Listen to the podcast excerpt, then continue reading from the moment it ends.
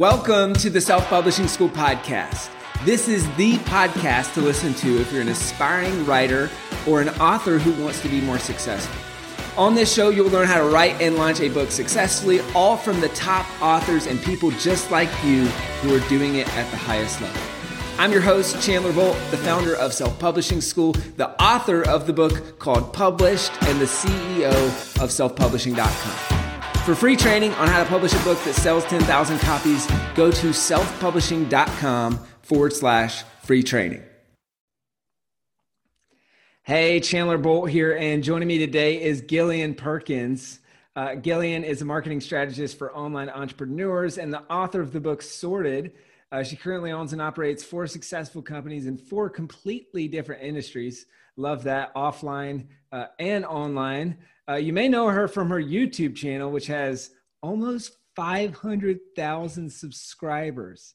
I checked in the la- and the earliest video that I could find was three years ago, which that's a lot of growth in a little bit of time. Uh, today, uh, so fun fact actually too is she's actually a self-publishing school student. Um, she worked so she worked with us um, to help uh, publish her book. So I'm excited to talk about uh, talk with her about her journey for publishing her book, how she's grown so quickly on YouTube, uh, and also about YouTube uh, and using YouTube to sell more books or to grow your business. So Gillian, really great to have you here. Yeah, it's so great to be here. I'm excited to talk to you. Uh, I know, you know, I was a self-publishing student, and that I had a great experience with that. And then we kind of like our worlds diverged a little bit, and then we were brought back together recently. And so it's been really fun to connect with you a little bit and to do some some fun things together lately. Yeah, yeah, hundred percent. And, and it's it's so it's so funny. It's been so fun, kind of reconnecting, because I, I feel like it'd been so long that uh, you know I was we were looking on YouTube and and and googling different videos or YouTube searching different videos and we're like man this is really great. We should reach out to her. And it's like hold up we worked together years ago. And and just seeing how much you've grown and uh, we got lots of fun stuff to talk about and catch up on. So uh, yeah. I'd love to to to go back to uh, kind of the, the the start from a book perspective. So why did you decide to write your first book uh, and what was kind of the purpose behind it Oh, you're starting with hard questions I don't know the answer to. so I think part of it was, you know, as I'm sure many people can relate to, I've always had this desire to be an author. I just thought that that sounded like, you know, it was on my bucket list basically. Um, and then um, without letting the story get too long, I had this strange life experience where, long story short, we bought a house and then we were not able to move into the house because after we bought it and signed all the papers, we found out that there were renters in the house who we'd been told had a month to month rental agreement. And it turned out they actually had a year long lease. So we could not move into the oh. house that we oh. had just purchased. Um, and so we had to, but we had already given notice at the apartment where we lived.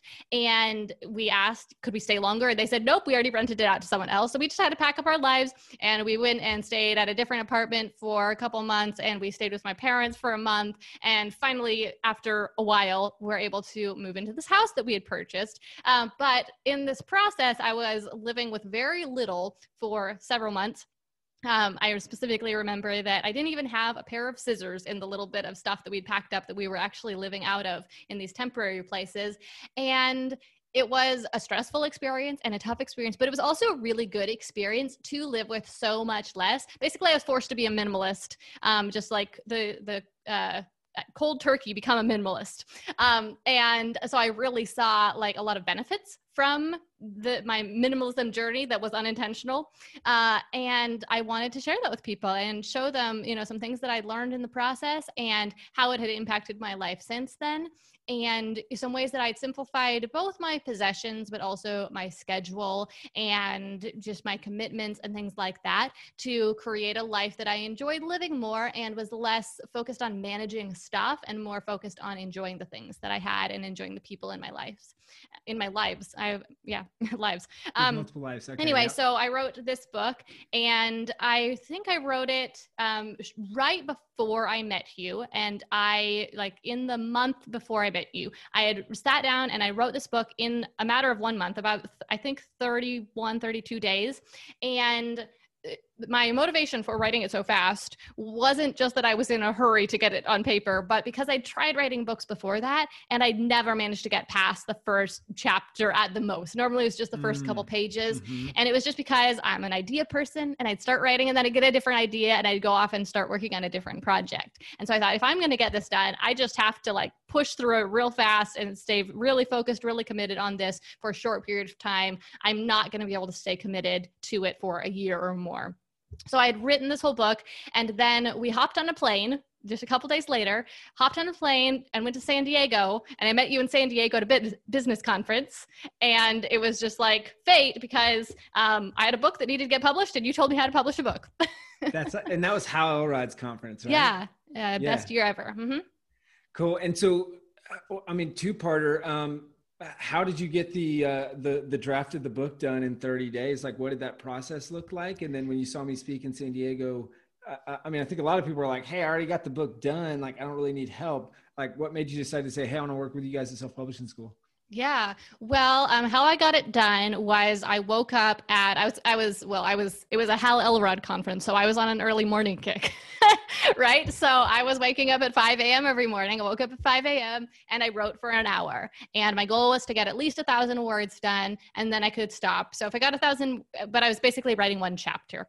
Um, so you know sometimes it was just a thousand words sometimes it was closer to 2000 but just a minimum of a thousand words and get through the chapter and then i could call it a day and go back to bed or you know not normally but um, and so that was good for me because i had at this point i had my first baby and so i you know he was going to wake up later in the day and i was going to be busy with him and also busy running my two different businesses that I was building. Um, and so I was not going to have time later in the day. So I really just had to make it that first thing in the morning priority if it was going to happen. And that worked for me. Um, I don't think I could have maintained that long term, but I could do it for a month and it got done. That's great. And then and, what, yeah, sorry. Yeah, to answer your second question. Um, well, I think, you know, I'd put a lot of hard work into the book at that point, but I had absolutely no audience. You know, this was now a little bit over three years ago. It was a little, maybe about six months before I started my YouTube channel that I run today. And so I, I had no audience. I had a handful of friends on Facebook. That was it. Um, and so I just thought, how in the world am I going to get this book out into the world? How am I going to sell it? I don't think I stand a chance of getting a book deal from a publisher. I don't have an audience to sell it to myself. How would I possibly do this? And um, in the presentation that I saw you give in San Diego, um, you really just kind of opened my mind to like the possibility that even as an unknown author, that my book could potentially become a success. And you spoke the truth. That's awesome. And so uh, I, I want to kind of follow up question: What would be your advice for uh, any moms out there uh, trying to write a book? Uh, I mean, you had a, it sounds like newborn, one year old. Uh, yeah, yeah. Very young child. Yeah, he was about two at the time. Okay. Um, and I was pregnant with my second, I believe. Okay. Um, who was born, yeah, I was about four months pregnant or so. Um, well, I've heard a lot of moms say that they couldn't do that because they're not a morning person, you know, so what worked for me wouldn't work for them. And I would just kind of challenge them and say, well, how important is it to you get this book written? Um, and also, you don't have to become a morning person forever, right? But you also don't have to be a morning person at all because after your kid goes to bed at night, you could find some time then. The, the great thing about kids is that they sleep 10 to 12 hours a day, and adults sleep eight hours a day, or a lot of us less, right? um, and I think God made it that way on purpose, so yeah. that we don't go crazy. yeah. So um, you you have two to four hours, possibly more, of time when your child isn't sleeping, and you can do anything with that time. And I think a lot of the time, as parents, we're tired from dealing with the children and all the other things that you know are in our lives. And so we don't really have a lot of like decision making power left in our brains and so we just like scroll social media. Um, so that's why morning can be great because you're getting the first part of your energy before you have that decision fatigue so you can choose to make a good decision and work on your biggest goal. Um, but i know a lot of people also including myself get a lot of creative energy in the evening and so after you put your kid to bed you might feel tired but if you're really inspired by what you're writing about then you can funnel that creative energy into that project. Yeah and and it's it's funny how many I feel like people that we work with that actually um, there's a girl on our team who's uh, one of our coaches now. She started as a student and she was she said she just gave birth or was about to give birth i forget it was like on her computer taking a coaching call with her coach like finishing the book and so it's like i feel like metaphorically a lot of people uh, talk about a book is you're birthing this baby as a book. And so it's almost like this the simultaneous birthing of a kid mm-hmm, mm-hmm. Or, or, pregnancy with a kid and pregnancy with a book. Um, so that's really cool to see. What um what was the toughest part of the process for you? I mean you, you got the draft done in 31 days. Was that the hardest part? Was it then moving into the marketing? I mean you talked oh, about with with yeah. no platform no audience. So i think that's good to hear because a lot of people are probably you know, watching or listening this saying, "Oh, cool, well, that that's great for Gillian, but she probably has this massive audience because you do now, but it yeah. didn't start that way." So, how'd you do that, and what was the toughest part? Yeah, I mean, going into it, I certainly thought the toughest part was going to be the marketing. That ended up being one of the easiest parts, really. Um, the toughest part, I think, was um, two different things. One was as I was getting just towards the end of that month when I was writing the book, um, I was starting to lose momentum. I was tired of writing. You know, I was kind of ready for the next project, really, and so just like keeping keeping going at the end of that month was tough. Um, but probably even tougher than that was the editing. Um, I hired a couple people to edit, and that was something that I found it tough to find the right editor. But I also edited it one time myself, and uh, it was just grueling to read the work that I had written, not because it was bad, but just because um, I was ready for the next project already. So I wasn't yeah. that interested anymore in this thing that I had written.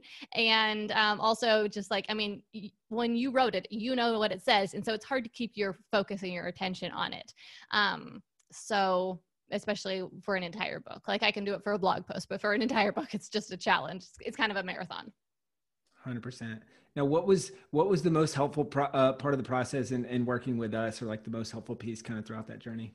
Yeah, absolutely. It was just like the marketing strategy. Um, like I said, I had no audience, and so if I just like posted on you know social media and said I'm releasing a book, I mean it would have been crickets. But um, you had a strategy that you guided me through um, with doing a uh, having a launch team for the book that was so pivotal um, in the whole process. That launched i and i didn't have an audience. So um, you know i was i had joined a couple facebook groups and i just shared in the facebook groups and i said i'm working on this project. I'm going to be releasing this book soon. Does anyone want to be on my launch team and see the behind the scenes of the process and get a free copy of the book? That was all they were promised.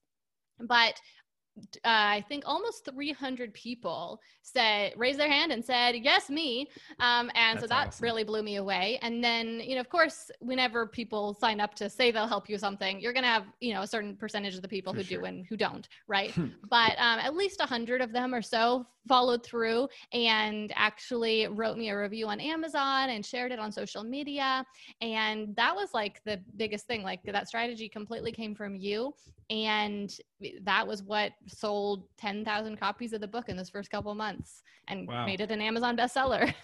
so 10,000 copies of the book in the first couple months. Like how, yeah. how did you do it? And, and what sold the most books? Um, well, I mean, it really was primarily that strategy. Um, as you teach in your course, we first had the book free for the first, hmm, I want to say four, did it four days? I'm not exactly certain on that, but about four days, I think. Um, and then we switched it to paid. And so when we switched it to paid, it stayed in at the top of the free charts for an hour or something. Um, and it also gave it a lot of momentum on the paid charts. So we just got a lot of visibility. And the other thing that I would attribute the success to, honestly, is the cover design. Um, we used a designer a who you recommended. Um, and I think who designed the covers of a couple of your books as well. Oh yeah. And she did an amazing job. I had tried to design the cover. Well, actually, I don't know if I tried myself, but I had tried having some other designers design and I told them what I wanted. And it really didn't work because I didn't really know what I wanted. And what they came up with was just not right. I knew it wasn't right. And so um, with this designer, I didn't tell her what I wanted. All I told her was like a vague idea I had. Like, I think I like this color and this color. Like, that was pretty much what I told her. And then I told her I wanted to keep it simple. Like, that was what I told her. Yeah, yeah. Um, and she created this, and it was beautiful. And I think that this cover on the Amazon charts just did really well. Like it was very appealing to people. So it had visibility from being on the Amazon Amazon charts, and then it was getting clicks because it was pretty. Hundred percent. And when it's it's all the the the the fundamentals of a best-selling cover right? It's it grabs attention the title is easy to read and your potential reader instantly understands yes. what the book's about and whether or not it's for them. And when i look at that and i've got your amazon listing pulled up here it's like i instantly see it. I see the cover sorted f- freedom through structure.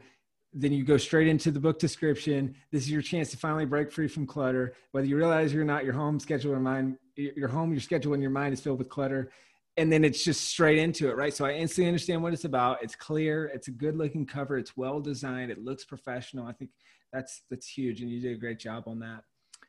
Let's let's shift gears a little bit. It sounded like the book came first. It's like chicken or the egg, right? The book came first, then the YouTube channel. Is that correct? Or that you, is, yeah, yeah. That is the order of events. Um, so people can learn from my mistake here. Not that I would necessarily change how I did this, but basically, um, I wrote this book about something I was just passionate about. And mm-hmm. this started to grow my email list because I, I, I did not do this very elegantly but i said if you want more free stuff this is like practically exactly my words if you want more free stuff then sign up for my email list um, and about a thousand people or so immediately went and signed up for my email list which was really cool um, but those people then had no, nothing to do with um, the business that I ran, which at the time was a local marketing agency I was running. Um, and so I had been, you know, working on growing my email list in, for my business. And then suddenly I had these people who had a different interest. Um, so it did help to start to build my audience a little bit, but it wasn't nearly as strategic as it could have been. A few months later, I started my YouTube channel. Um, I believe that this book came out in May, and then I started my YouTube channel in July. So it's just a couple months later. Um, and was able to grow that. And the, the two weren't really related but they could have been. And so that's like my advice to other people who might be doing this. Mm. regardless of which one you do first if you're doing you know two different things just like if you can tie them together then you're going to build more momentum. Yeah. So if you were to go back you would you would have written a book that was related to your business first and then you would have a business a book that's related to that business and a youtube channel that's related to that business. Yeah so for sure. ecosystem. Mm-hmm. i see I see. Um, so you, you start this YouTube channel a couple months uh, after uh, the the launch in the book, and, and, and it's different. And so I would imagine it's not a it's not a huge thing that's like a huge focus to sell books from the YouTube mm. channel. Um, so why why the YouTube channel? Why start the YouTube channel after you publish the book? Yeah, the YouTube channel is related to my business. So basically, I had had a, a, different YouTube channel now about six years ago, and the videos I made on this old YouTube channel were truly horrendous. Um, just like the quality was really low because I didn't know how to make videos at all. I had yeah. a really poor quality camera. Just everything about the videos that could have been poor quality was poor quality. And um, so I but I kept doing it for a couple of years, um, off and on. wasn't super consistent with it, but despite all the mistakes I made and how inconsistent I was, um, I still had a few videos that really took off and went viral to some degree the one that was the most popular got around like 400,000 views. Um, and, you know, where most of my videos were getting just, you know, a couple hundred maybe. And so I shut that channel down because I just like kind of realized how bad the videos were basically. And I was, and this wasn't what I want to be doing. I don't know what I'm doing here, but it's not my true calling. Like, long term this is not where i want to be so i shut that channel down but then a couple years later i'm working on building my marketing agency and i remember I was able to get visibility on YouTube pretty easily. Like I didn't try that hard. I did everything wrong and still somehow a lot of people saw my face, saw my channel. And so I decided to try it for my business. And so that was why I started that channel. And, um, you know, I didn't, of course, know for sure it would work, but it seemed pretty likely to me. But I just committed for three months. I'm just going to post a video every week for three months and see what happens. And three months later, I had almost 4,000 subscribers on that channel. Um, it was 1,000 the first month, 2,000 the next month, and then the following month from two to four. And so clearly it was working. Um, it only sped up from there. So I, and then I switched from one video a week to two videos a week to speed it up even more. Um, but I don't remember what your question was at this point, but that's why I started why, the YouTube why, channel. yeah, why, why I started the YouTube channel. And so then how How did you get your early traction on your YouTube channel? Like what worked yeah. well, and then how have you grown so quickly since then? Yeah, so I mean, like there, there's a lot that could be talked about here, but um, one of the things things that really like gave me faith from the beginning that like there was a possibility of succeeding was I noticed that on YouTube, you know, I, I watch a lot of YouTube and I noticed that I was hard pressed to find a channel that actually had good quality videos on it um, that wasn't growing quickly or already big.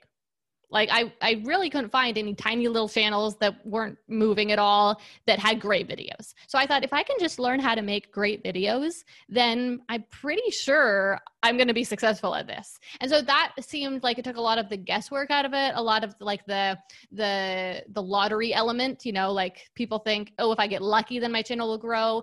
When I thought about it that way, it seemed like it wasn't going to be just chance, like it would be predictable um and so that's like the, i would say one of the number one things that really contributed to the success of my channel from the start was just that i really focused on quality. Now i hadn't gone to film school between my terrible videos and my great you know my new channel at all. So my first videos were not that great but i was just really committed to showing up every single week making the best video i could and working on making every video better than the last. So like learning from my mistakes basically. Um, and just not being afraid to fail, but also, I don't know, like putting in a real effort. With the old channel, I was just like, just making videos for fun, which is fine, but it was just for fun. I wasn't really trying. Um, so that's the first thing that changed. Um, the second thing was absolutely YouTube SEO. Um, the cool thing about YouTube is that it is primarily um, search driven. Uh, plus, they've got this really cool thing called suggested videos, which basically is just gold for people who don't have audiences and want to get discovered. Like YouTube has built a machine to suggest content to people who want content and to like match make those two things people who want the content and the content who, that they will like. Um, so if you start making videos and you're making good videos that some people will really like, then after a few months, the YouTube algorithm will figure out, oh, these are good videos. People like them. People click on them, and it will start suggesting them to more and more people. I mean, that's how content goes viral, and that's also how a channel can grow really quickly. Um, and so, by making good videos and then understanding YouTube SEO, I was able to start working with the algorithm instead of just like struggling against it. And that's what really did the growth. Hey, Chandler Bolt here. I hope you're loving this episode so far. It's time to go from inspiration to implementation. All right, so if you've learned something, we want to help you implement what you've learned with your book. So, what I want you to do right now is go to selfpublishing.com forward slash schedule, book a publishing consultation with one of the experts on my team. We'll talk about your goals for your book, your dreams, your challenges, your next steps, and we'll start putting together a plan. All right, so go to selfpublishing.com forward slash schedule, book a call with the team. Let's see how we can help with your book. It's time to implement. Okay, so it sounds like a lot of growth is coming from, yeah, it's highest quality content possible. Learn the algorithm, which I feel like is, in a way, it's funny when you learn these platforms or ecosystems, it's very transferable. Oh, yeah. Amazon, same way as yep. iTunes. It's, it's, it's, high quality content that keeps users on the site. Uh, and then uh, and and then understand the algorithm. Mm-hmm. So let's talk about the the understand the algorithm piece. Like it, you know what are the biggest things that you learned there? How does that impact the types of videos that you create? Like anything that you learned as you went down that rabbit trails to like really say oh, okay here are the top three or four things that you can do to mm-hmm. maximize suggested video views or youtube seo or all that good stuff yeah. So first of all, you're just so right that the the main basic idea of like good quality content plus understanding the algorithm, like you transfer that from one platform to the next, and that is like that is the formula to being successful on any platform, right? The tricky thing is that what the algorithm likes on different platforms is different. Um, and so, like, you can't just rip your video audio and put it on a podcast and necessarily have both the video and the podcast do well because that format of content might work really well for YouTube and terrible for um, iTunes or the other way around, right? Um, and like same thing with if you just took your youtube video and you stuck it on instagram or pinterest it's not going to do very well even if it's a great video because it's not going to be optimized for that platform um, so as far as the things that the youtube algorithm cares about the very most um, there are only two metrics that the algorithm prioritizes um, one of them is click through ratio So when your video is suggested, be that in search or in the suggested videos, what percentage of people click on it? if it's suggested to 100 people, do two of them click on it or do 10 of them click on it? The higher that click through ratio is, the more the algorithm perceives that people are interested in that video and the more it will suggest it to people. Um, and just for reference, anything above about 4% for a click through ratio is considered good, normal. Um, and if you're over five, then that's great. Um, and then the other thing the algorithm cares about is watch duration. So after someone clicks on your video, how long do they keep watching? Um, anything over 40% here is considered good. Obviously, if your video is shorter, then that will be a shorter period of time. If your video is longer, that would be a longer period of time. But um, sometimes people think, oh, therefore I should then make long videos so that I can get more watch time and rank better. And that can work, but the tricky thing is that the longer your videos are, the more difficult it is to keep the video fast paced and interesting to keep people watching. And so your watch uh, duration percentage tends to really go down. Um, and so it can be a lot it can work a lot better to make shorter videos where you can kind of like keep up the pace of the video um, and keep your audience riveted. The sweet spot for YouTube is 12 minutes, actually, specifically 12 and a half minutes. That is the ideal length for a YouTube video where it's long enough that you're going to rack up that watch time, but short enough that people will still click on it. They won't see it like, oh, that's a 60 minute video. I don't have time for that, right? Um, and they'll actually normally watch most of the video. That's awesome. Taking notes over here. so, uh, so, uh, so, so, watch time and watch duration. Which one's more important? Because I, I think you hit on a catch twenty two there, which is okay. Yeah if you record longer videos and your watch time might be better, but if they're only watching 10% of the video, that's kind of a negative signal to mm-hmm. YouTube. So quite a few people have actually studied this, um, done mm-hmm. experiments and talked to YouTube about it. And ultimately YouTube at least claims that these things are equally important, um, that they both contribute. Um, and that's actually what people have found in their experiments too, that both things are important. Um, but I would say that for, um, for this from the standpoint of creating the video you're going to create better content if you create somewhat shorter videos. And so going after that longer watch duration will um, be the better like strategic choice for making your video content. If you're just trying to um, get people to like make a long video so that people will probably watch you know even if they watch 10%, it's a lot of time, then you're not going to make your content in the same way. So it's better to make a shorter, punchier video basically and try to get people to watch the whole thing. Like that should be your goal. Get people to the end of your video. Mm, I see. H- how do you decide what what to create videos on? And mm, how does that yeah. and and how do you do that intentionally so that it, your your channel grows faster? Yeah. Well, um it's easy to get video ideas if you are involved with your audience. So even if they're not, or involved with the audience you want to have. So even if they're not following you right now, if you're just in those communities, you're going to see the questions that are cropping up. You're going to see the topics that are interesting. So that can be like an initial starting place. Um, if you do have an audience, of course, you can ask your audience what topics they're most interested in. I would highly recommend, though, framing this as a closed ended question, not an open ended question. So, not what do you want me to make videos on, but do you want me to make a video on topic A, topic B, or topic C? You will get many, many more responses, and the responses will be actually higher quality because people don't know what they want until you give them some options, right? So if you ask them what they want you to make videos on, then you're going to just get all sorts of like out in left field answers um, that aren't really helpful for your business. But if you give them a few options that you've already strategically have decided would be good for attracting like the right customers to your business, attracting your target audience, then um, yeah, you'll just get much better information there. Another thing that's a great way to get ideas is to look at your competitors' channels and see what videos they've made that you know it might just give you an idea idea that you can see how it would strategically fit with your business. Um, or to look and see which videos have been popular for them.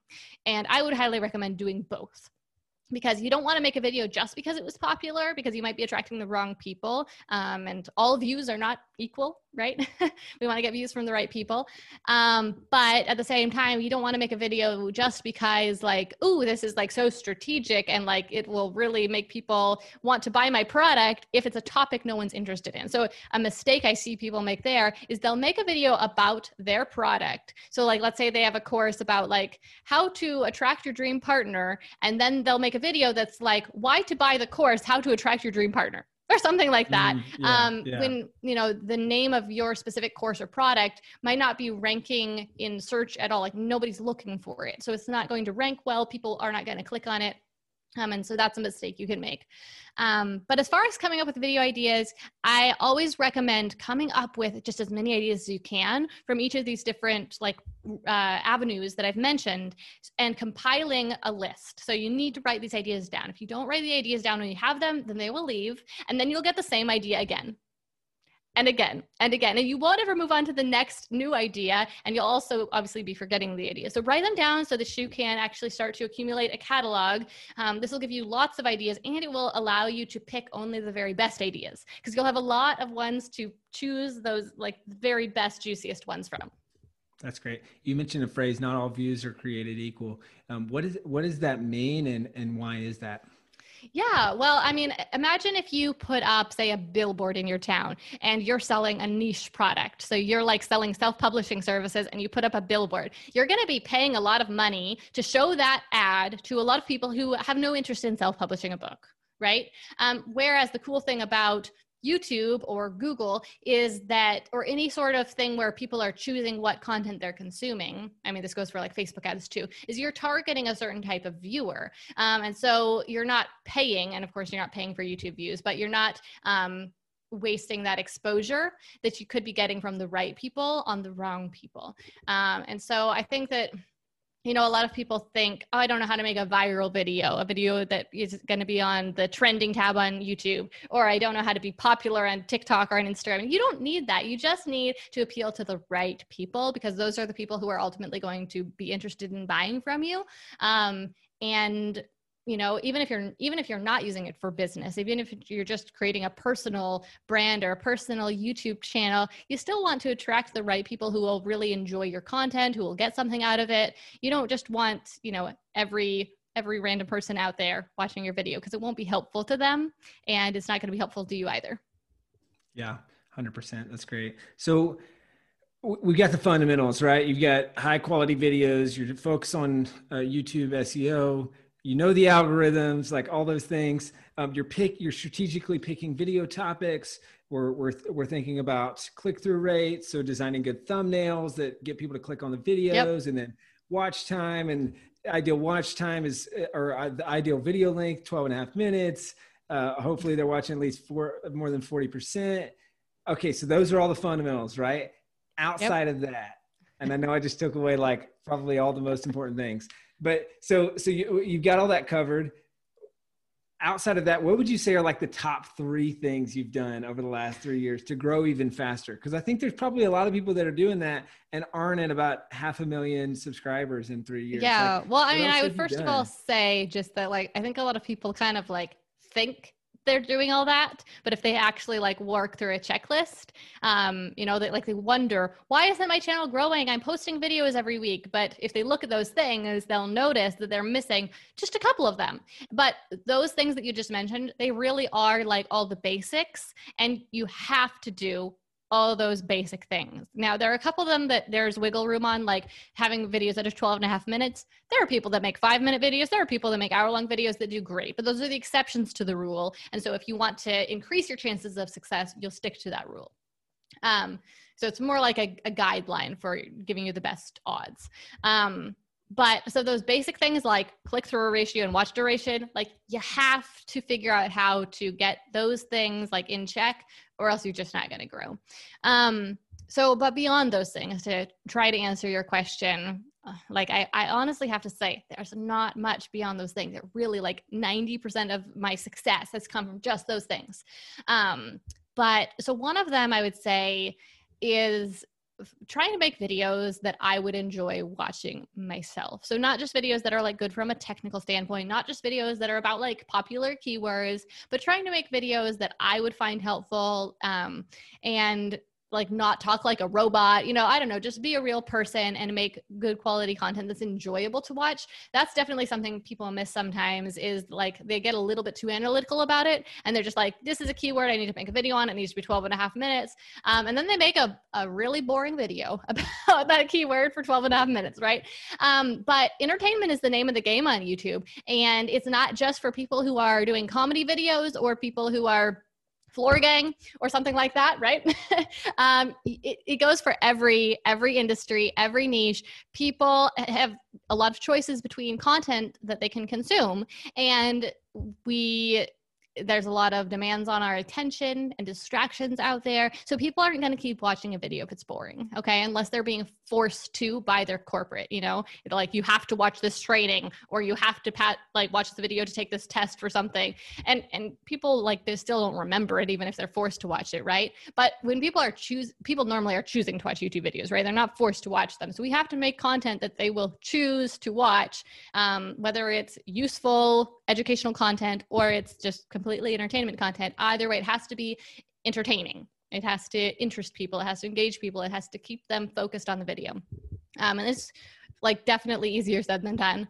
Um, but I think your like your question is assuming that I must have like I don't know run YouTube ads or like gotten on oh, a podcast no idea, yeah. or something like that, and I haven't done any of those things. I've practically never promoted my video with like a podcast interview or a guest blog or anything like that. I've never run a single ad for my YouTube channel. It honestly has all been from just making good mm-hmm. quality content that people enjoy watching on topics that I've researched that I like that I've done the the keyword research on to mm-hmm. see that there's mm-hmm. po- that there is interest in those topics. Um, mm. and then working with the algorithm. Like it really all comes down to that. I see. Who would have thunk it? Uh, so, a couple final questions here, kind of in the home stretch. How how do you monetize the channel, uh, and and what tips do you have for people who want to use YouTube or use a YouTube channel um, to help with selling more books or growing their business? Yeah. Um, so how I monetize the channel? Well, um, the first, like, just most direct way that the channel is monetized is I'm a YouTube partner, um, which is just fancy way of saying you checked a box that said, sure, I'll let YouTube run ads on my videos and pay me money.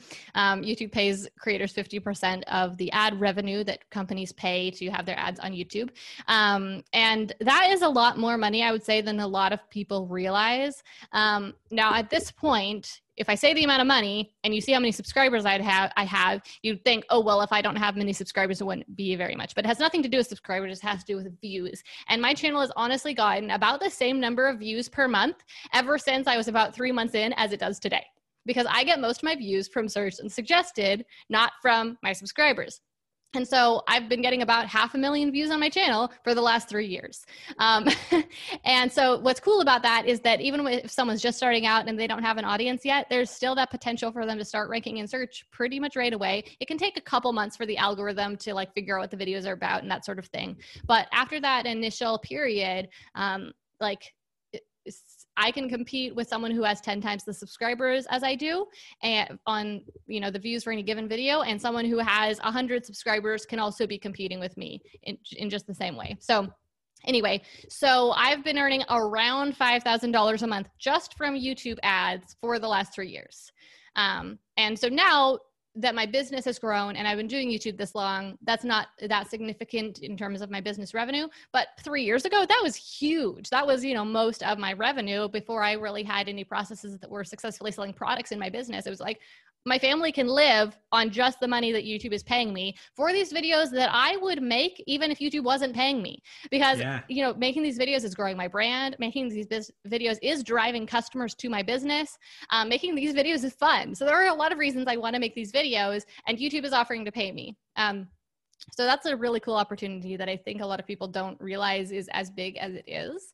Um, and then beyond that, I'm using the videos primarily to share free offers, lead magnets opt-in offers um, to get people on my email list and then based on the different opt-in offers that they um, opt in for um, i'll sell them a product that's relevant so i'll send them a series of emails say like okay you downloaded you know this how to start a business checklist and so maybe you're interested in joining Startup Society, which is a program that will guide you through the process of doing all those things you need to do to get your business off the ground.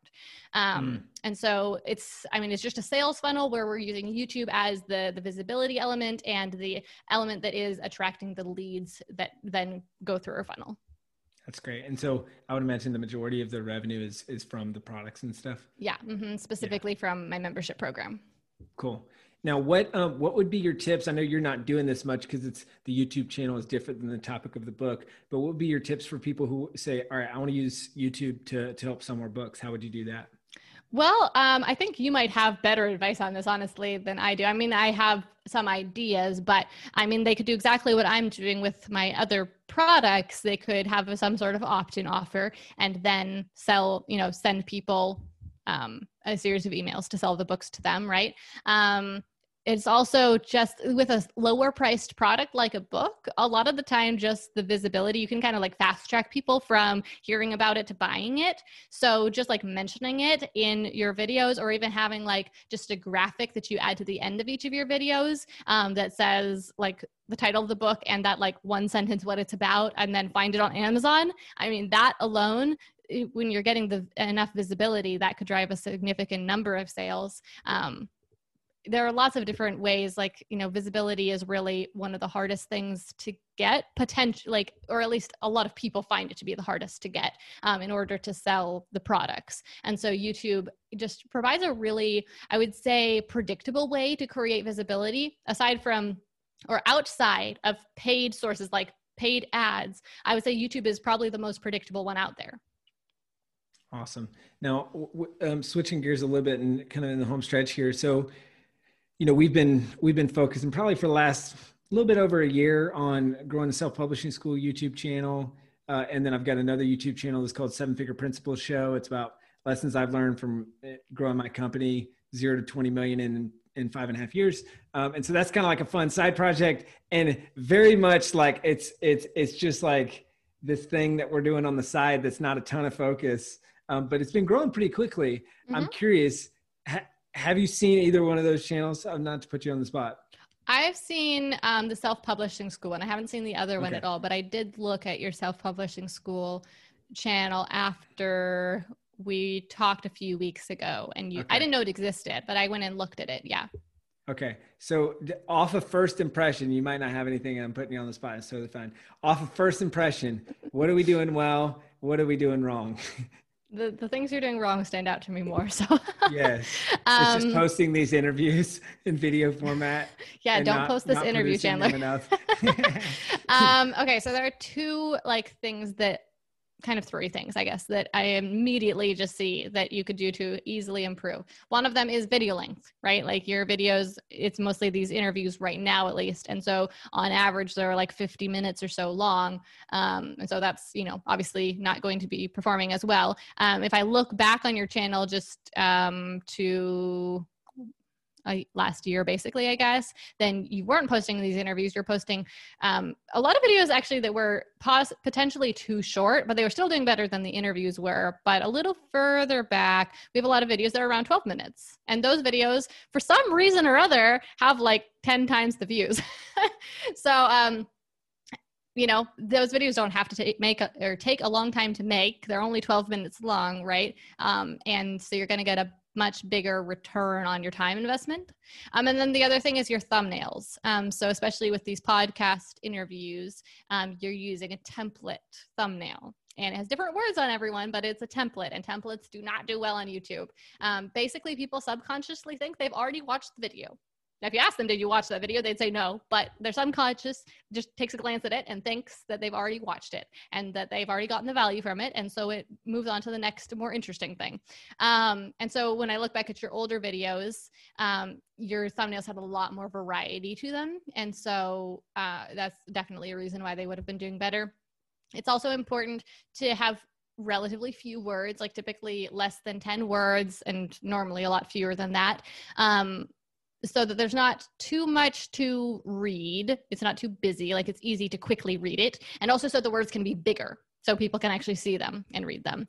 Um, and then one other little thing that not a lot of people would mention, but is that now you're using a red thumbnail, and red thumbnails don't perform as well on YouTube because the YouTube colors are black, white, and red. Um, your old thumbnails were blue and yellow, and those colors stand out on YouTube a lot better. So go back to your brand colors. oh wow, red! Th- I would have never thought that. Anything else that you see, or any tips? Like if if you were us and said, "Cool, uh, uh, we want to grow from let's call it i think we're at 40 something thousand subscribers to 100000 subscribers over the next year like anything else that you would do or pay attention to that we haven't talked about yet I mean, you're you're really going to see so much growth if you just do those few things. Like when I yeah. search sort your videos by your most popular videos, then videos that follow the rules I just mentioned to you are like the ones that are doing the best. And I would bet that most of the views you're getting today, you can go into your analytics and look at this um, to see if it's true or not. But I would bet that most of the views you're getting this month are actually from those oldest, most popular videos. How to write a short story, best book writing software, publish a book on Amazon. I mean, these videos are 9, 11, and 10 minutes long. um, and they were published a year ago. But I'll bet they were where most of your views are coming from. And so if you just make more videos like that, then I would bet that your channel will be at 100,000 um, within a year from now. All right, well, we're going to follow in your footsteps, hopefully. uh, this is great, Gillian. Really, really, really great interview. Um, two final questions here. Uh, first one being knowing what you know now, and I'll actually go, hmm, do I go book or do I go YouTube? Um, hmm, yeah, I guess I'm just gonna have to do both. Classic. Uh, knowing what you know now, uh, if if you were to look back to the Gillian that hadn't written their book yet, that was on this journey, or the or the Gillian that hadn't started a YouTube channel, uh, what would your advice be? Knowing knowing what you know now. Mm. Well, with the book, so the one thing that I regret about the book, and the thing that I think, I guess there are there are sort of two things, but one of them is just if I had written a book that related to my business, obviously that would have been strategically better. But I'm not regretful that I wrote this book that I did because it was something that was meaningful to me. Um, so the thing that I would have changed about the book writing process, although my old self wouldn't have done this, so I don't know how realistic this is, but um, if I was to do it today, I would be more patient with the process. Um, not necessarily the writing. I think writing in a month was fine, but I kind of rushed through the editing, I think, because I was impatient. I just wanted to get it out into the world. Um, and I wish I'd slowed down a little bit, gave it, given it a couple more rounds of edits, um, maybe invested a little bit more into a higher priced editor who did a, a better job um, because while I'm really glad I wrote the book, um, it needs a refresh at this point because it's not as high quality as it could be. And it's even though it's not related to my business, I would promote it more today um, and it would continue to do better. Like I think more other people would promote it as well um, if it was just higher quality editing of it. Um, so that's what I would do different with the book with the YouTube channel, I mean, can I say that I, I would do something different? I don't know if I would do anything different. Right? Uh, I, I that sounds vain perhaps but it's i think it's not considering the fact that i had a different youtube channel where i did exactly. everything wrong yeah, yeah, right? yeah. and so this You've is my do-over. This is my do-over channel. Yeah that's great. Not to say awesome. i don't make lots of mistakes but i fix them every week. You know what i mean? Like i make a mistake one week and i fix it so yeah. Hard work and continuous improvement. It's one of our core values at self-publishing school uh, so, hey, Gillian, this has been awesome. Final question. Um, where can people to go to find your book, your YouTube channel, uh, your business, what you're up to, all that good stuff? Well, maybe if this is on YouTube, they can probably click over maybe that to the to the right of us there's probably a video over there with my name on it. Maybe possibly. Oh. maybe. Um, but if not you can like click up there in the search bar and type in my name gillian perkins. You will find me. Um, or you can go to gillianperkins.com um, or you can follow me on instagram if you want to see the very messiest version of the content that i put out there at gillian z perkins. Awesome. Gillian thank you so much. Thank you so much. This has been great